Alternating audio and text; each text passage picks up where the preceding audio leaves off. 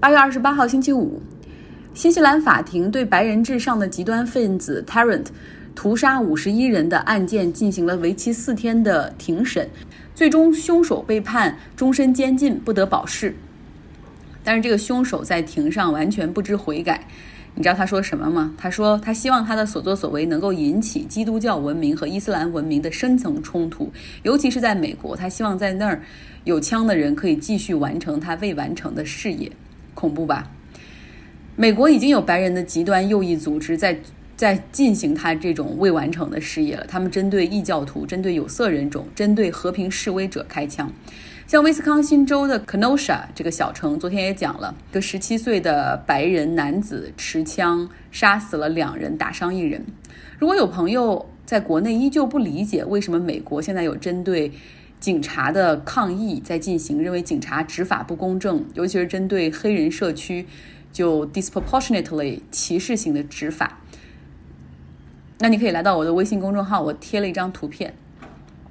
一个十七岁的白人男青年用自动步枪杀死两人，重伤一人。在事发之后，哪怕有人已经报了警，但是这个这个凶手、这个嫌疑人还是可以跟没事儿的一样，开车从威斯康星州返回伊利诺伊的家中睡觉。警察直到凌晨才找找上门来，哈，敲门把他逮捕。而几年前呢，一个十二岁的黑人男孩，十二岁，他拿着玩具枪在社区里玩，警察以为他拿的是真枪，结果直接开枪把这个黑人小男孩打死。如果你看了这组对比的话，你就明白为什么有这么多人会走上街头去抗议警察的执法。关于共和党的全国大会，我已经不想多说了。用美国脱口秀主持人 Colbert 的话说，多看一眼好像都会死。然后，这个充满谎言、愤怒、煽动、假话的大会，有人说了，如果看了今年的大会，你就会觉得那那个属于艾森豪威尔、老布什的共和党已经不复存在了，甚至尼克松的节操都比他们高很多。之前预告了要讲一下下毒哈，那么今天就来说一说新闻的由头是俄罗斯的反对派领袖阿列克谢·纳瓦尔尼，他上周六从西伯利亚被接走。接到了德国的柏林入院治疗，因为他的健康状态非常的差，然后一直处于昏迷不醒的状态。他对克里姆林宫来说是一个麻烦人物，因为他在 YouTube 上面开了一个很受欢迎的频道，专门讲政府高层的腐败和奢华，而且他既有这种调查性的新闻报道，又有非常尖酸讽刺的幽默，很受年轻人的喜欢。他呢，在二零一八年的时候试图竞选总统，但是因为就是被有一项刑事指控哈，然后剥夺了他的选举人资格。他在上周六从莫斯科飞回西伯利亚的飞机上忽然晕倒，失去意识，然后被飞机抵达西伯利亚之后，在当地就医。然后当地的医院说他是过度劳累，但是因为始终处于昏迷不醒的状态，后来他被这个送到德国去进行治疗。医生在他体内发现了一些氮碱酯酶抑制剂，这种东西存在于杀虫剂和化学神经毒剂中，它可以阻止体内的一种关键化学物质进行分解，从而阻止神经细胞之间来传递信号，所以就会处于一个昏迷的状态。纳尔瓦尼的团队怀疑是他在俄罗斯，他在莫斯科机场喝的红茶里面被人下了毒。那俄罗斯方面表示说这是无稽之谈，还拿出了他在西伯利亚当地医院就医的记录，说当时给他进行了这个体内的微量元素的检测，没有任何有毒物质，早已经可以排除是中毒的可能性，可能就是太累了。这件事儿啊，我们不说了，说说过去的事儿吧。在二零零六年十一月份。我相信，如果那个时候大家如果不是太小的话，可能都对一个新闻有很深刻的印象。那个新闻也在我幼小的心灵里留下了阴影。一个四十多岁的英俊魁梧的哈俄罗斯男子，他本来以为是食物中毒，后来入院之后情况急剧恶化，白细胞数量急剧的下降，出现了严重的脱发、口腔黏膜脱落，后来骨髓、心脏、肾、肺，几乎是所有的器官功能都衰竭了。检查发现他体内有大量的补二幺零放射性的元素，而且处于正常值水平的十的九次方倍这么高。他后来在医院里就是病床上已经是脱相的状态了。入院后二十多天，他就死在了病床上。那他的背景是前苏联的科克勃，后来跑到了英国，成为了普京的批评者。那中毒之前呢，他曾经和一位俄罗斯的前同事一起在在英国的一家餐厅里用餐。再说一个，前乌克兰的总统尤先科，他是一个亲欧盟派，在二零零四年九月份的时候，他参与竞选乌克兰总统。然后呢，在这个竞选期间，他和乌克兰的前安全机构的一个领导哈，然后用餐完了之后病倒。之后呢，尤先科就他担心当地的这个医院无法进行治疗，或者无法能够进行公正有效的治疗，他被送到了澳大利亚去就医。在医疗的过程中，他被医院确诊为二恶英中毒，然后他也成为了全球首例这种二恶英这种毒素中毒的人。中毒之后，他虽然身体没有什么大碍，但是他面部严重的变形，原本比较光滑细腻的皮肤在中毒之后变得粗糙不堪。他的这个中毒之后的前后照片，包括之前所说的那个前科克勃的特工利特维年科，他们的中毒前后的图片，我已经都发到了我的微信公众号张奥同学，大家可以来看一下。那关于中毒。在二零一八年三月份的时候，英国一个小镇，哎，名不见经传的一个很小的镇子，就忽然成为了全球的焦点。因为当地有一对儿从俄罗斯移民而来的父父亲和女儿，他们在公园的长椅上就忽然昏倒，然后送医院之后发现是中毒了。这个父亲曾经是一个苏俄罗斯的双面间谍，然后他们晕倒之前有视频发现他曾经和一个。从俄罗斯过来探望他们的老朋友握过手，还好，因为送医比较及时哈，就是他们得到了急速的救治，然后后来两个人在医院中度过了危险期，逐步恢复意识，呃，然后之后出院。目前他们已经不生活在英国了，因为相当于他们的住址已经暴露了嘛，现在已经被秘密的送到了新西兰的一个地方生活，是不是一言不合就要千里投毒啊？昨天给大家还预告了一个，今天会听到 Jessica 来给大家讲一讲德国人怎么看待中国的 A B C。他讲的不只是这些，你会听到很多关于德语和中文和英语之间的差别，其实也算是一个德语入门一零一。好，我是生活在德国的 Jessica。今天我们来讲一下，透过德国人的眼睛看中国，他们是如何看我们的 A B C 呢？在这份报纸上面。关于这个 tema，就是中国的 A B C，下面写了这样一句话：Handelskrieg die Volksrepublik stehen jetzt dort in den Schlagzeilen, und dann war da noch Corona. Höchste Zeit, das China-Wesen mal wieder ein bisschen aufzufrischen. 香港事件、华为、贸易战争不断让中国成为新闻头条，之后又是新冠病毒，是时候让我们再次认识中国了。咱们来看看德国的字母吧。其实德语比英语字母要多出来四个字母，就是比较有象征性的，就是啊、喔、乌，上面会多出来两点儿，像两个小眼睛一样。然后还有一个像贝塔，但是并不是真正的贝塔，有点像贝塔。这样一共是四个字母，比英语多四个。它的键盘也和英语的不一样，然后。键盘的位置也不一样，比如说咱们的 Y 是在第一行，然后他们的 Y 和 Z 就是 Z，然后换了一下位置，然后一到零上面数字，数字后面代表了那个特殊符号转换位置也是不一样，所以用习惯了英语键盘，然后用德语键盘总是敲击的时候总是会出现各种错误，但是也必须来。熟悉和习惯，因为有些字母在英语键盘上面敲不出来，所以必须用德语键盘。其实，呃，大家所熟知的全世界上有呃三个国家是说德语的，但是，呃，其实官方来讲的话是有六个国家来说，六个国家是讲德语的，呃，德国 （Deutschland）、奥地利 w 斯特盖希）、瑞士。S c h w e i z e r i s h 这三个国家是大家都知道的。除了这三个国家以外，还有列支敦士登 （Liechtenstein），还有卢森堡 （Luxembourg）、比利时 （Belgium），他们也是说德语的。那么这六个国家的人口加起来有一亿多，呃，是说德语的，所以说还算一个相对比较大的语种。其实语言是一件很有意思的事情，因为它是一个民族历史文化传统和其他所有的集合。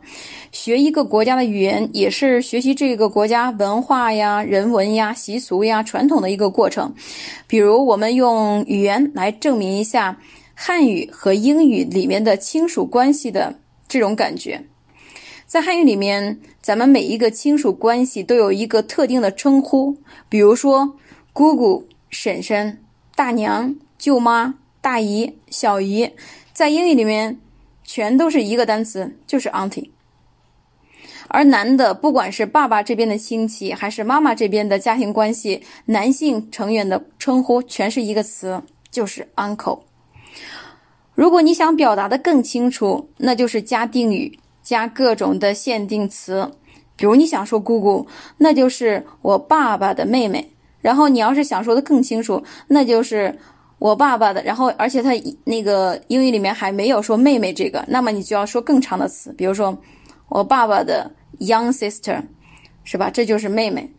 然后他们是没有，就是像姑姑，就一下子就表达的很清楚这样的关系，没有这样的一个一个很清楚的词来表达这样的关系。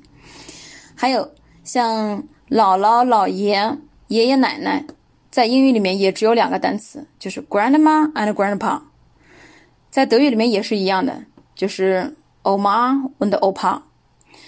比如说你在做翻译的时候，别人说了一句话说 "I love you, my dear grandpa"，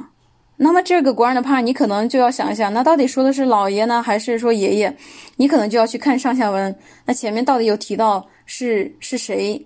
然后你再来说这个人物到底说的是谁，因为。他的人物关系不像咱们就是说的那么清楚，就是指的是谁，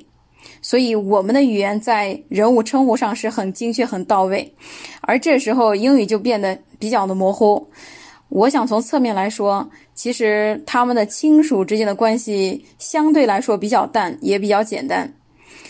还有，就像 granddaughter、grandson 也是一回事儿，也并不区分是孙子还是外孙、孙女还是外孙女。然后再说另外一个比较有意思的，比如说，我们说女性是一个非常有包容性的群体，female 就是包含 male，f e，然后后面加上男性的词 male，然后 woman，woman 里面就包含 men，然后前面加了个 w o，然后后面是 men，woman，然后女性的指示代词 she，s h e，然后里面就包含了 h e。所以，我们能不能说女性比较包容呢？言归正传，我们还是来说一下中国的 ABC。其实这份报纸并不是说像德国比较有名的《明镜周刊》Der Spiegel，然后《世界报》Die Welt，或者说《法兰克福报》，还有 Süddeutsche，就是南德意志报纸。而这份报纸只是一份非常小众的报纸，它只是在讲述。当地的，就像我上次有说到的这种 level 的概念，也就是相当于我们的湖南日报，呃，河南日报，就是这样一个省级的一个报纸。其实上面能刊登中国的故事，就让我感觉到我们是不是在做海外宣传做得越来越好，而我们的文化传播能力也越来越变得越强大。那么我们来看一下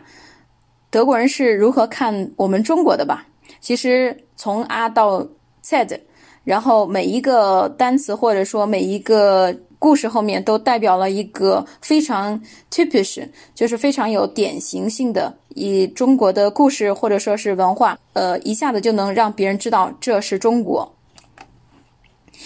A 的话，当之无愧，阿里巴巴。上面介绍到，这是一家互联网公司，也是中国经济运行的晴雨表。经济好不好，看一下支付宝上面的数据走向，在中国每两个人就有一个人在用。这是马云在九九年创办的一家公司，它是美国的亚马逊和易贝的结合体，但是其实已经远远的超过了他们。呃，之后呢，在围绕购物使用的淘宝，阿里巴巴建立了令人眼花缭乱的公司网络，布局了整一个整个的一个链条。而现在，马云也是中国最富有的人之一，就是来介绍阿里巴巴。那德国人是怎么样看阿里巴巴呢？然后我就问了在现场的十个人，我说：“你们知道阿里巴巴吗？”结果很多人竟然不知道，有一半儿吧就不知道阿里巴巴。他们对阿里巴巴的更多的印象，呃，是停留在说神话故事里面的阿里巴巴和他的四十个好朋友。难道不是用芝麻开门敲开了一个财富世界的大门吗？然后我们再来说一下碑，碑的话就是北京，也叫 Peking。那 Peking 的话就是以 P 开头的，但是这里面它用的是北京。这里我想给大家引入一个文化强势的概念，比如我们北京翻译时是北京，不进行翻译，就是就是北京北京，然后让外国人来强行记住这个汉语名字，这其实是一个是一种文化强势的基本理解。而另外一个就是和文化强势对等的概念，就是文化入侵。比如说咖啡，在英语里面它就是咖啡，然后咖啡到我们的语言里面，它还叫咖啡。它的这种语言和它到目的国，就是我们国家传播到我们国家以后，它还叫咖啡。然后我们要要要去记住这样的一个名字，这就叫它入侵了我们的文化。所以说，我们称这种现象叫做文化入侵。再比如说之前的时候。然后翻译国家领导人的名字，或者说翻译名人的名字吧。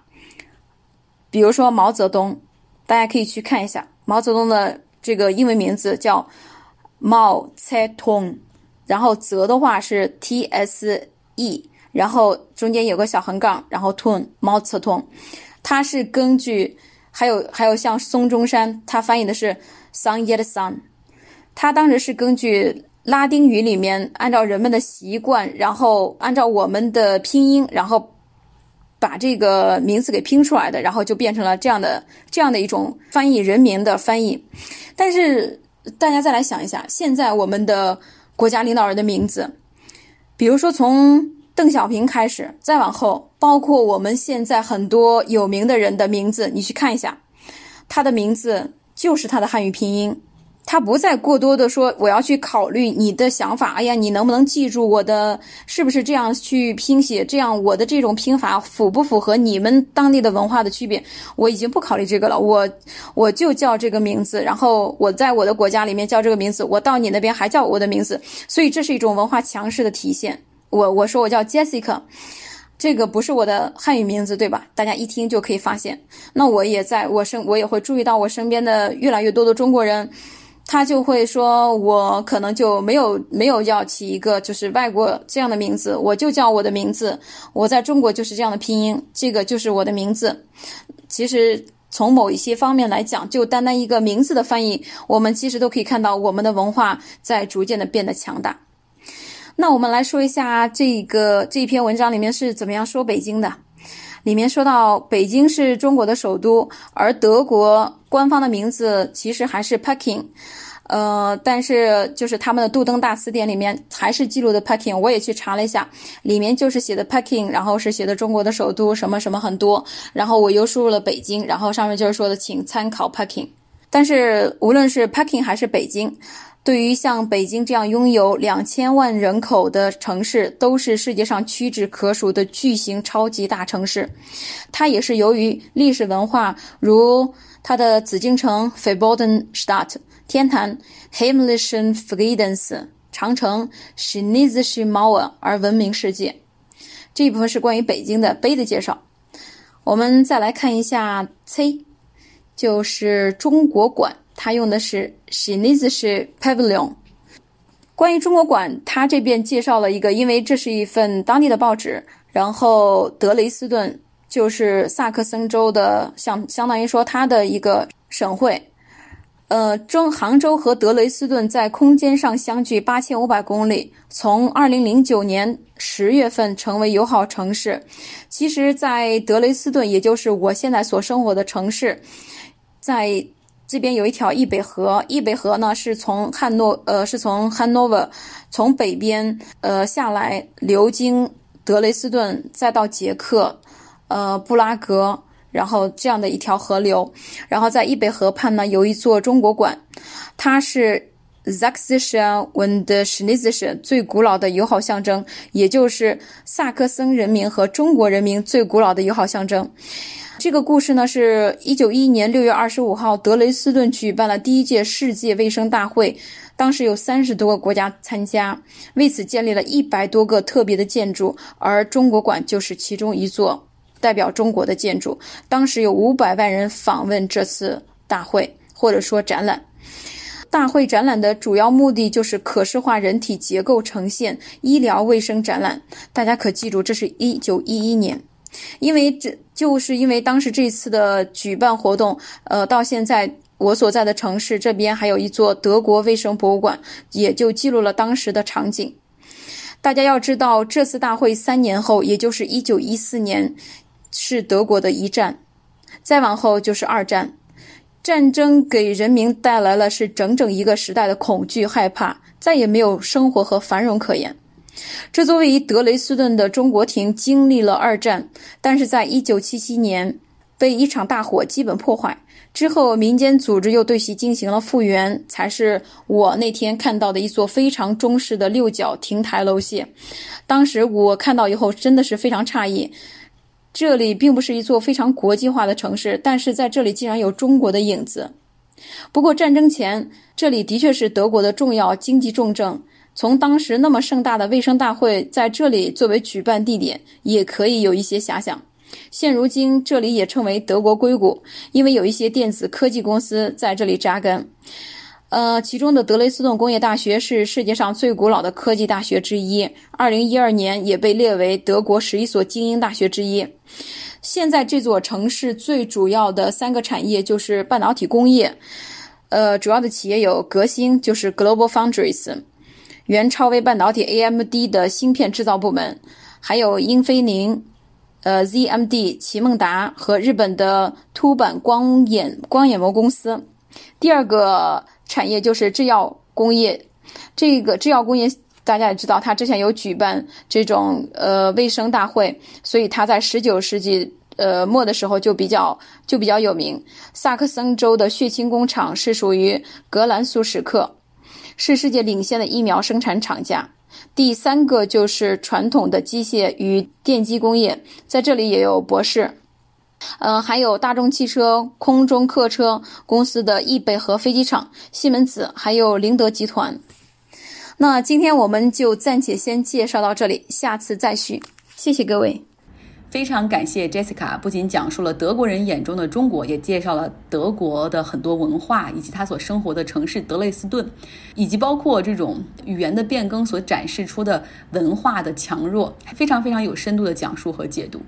我在生活中有一些好朋友或者前同事，他们一直也在听我的节目。比如说我前同事柯哥，他就有一次发信息问我说：“你到底在哪儿找到这么多宝贝嘉宾？不论是那些……”在不同国家为我们讲述当地风土人情和社会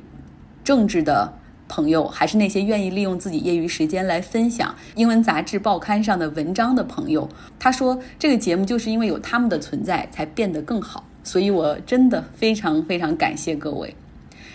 最后说一点小私货，有朋友问说怎么有动力花多一点的时间看书呢？我有一个中老年人的方式推荐给大家，就很传统，叫 Book Club。读书俱乐部，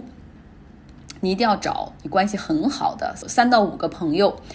每个月有一个人挑出一本书，然后指定所有人都来看，然后每周呢 check in 一次，就是每周聚会一次，可以是咖啡馆，也可以是去别人家，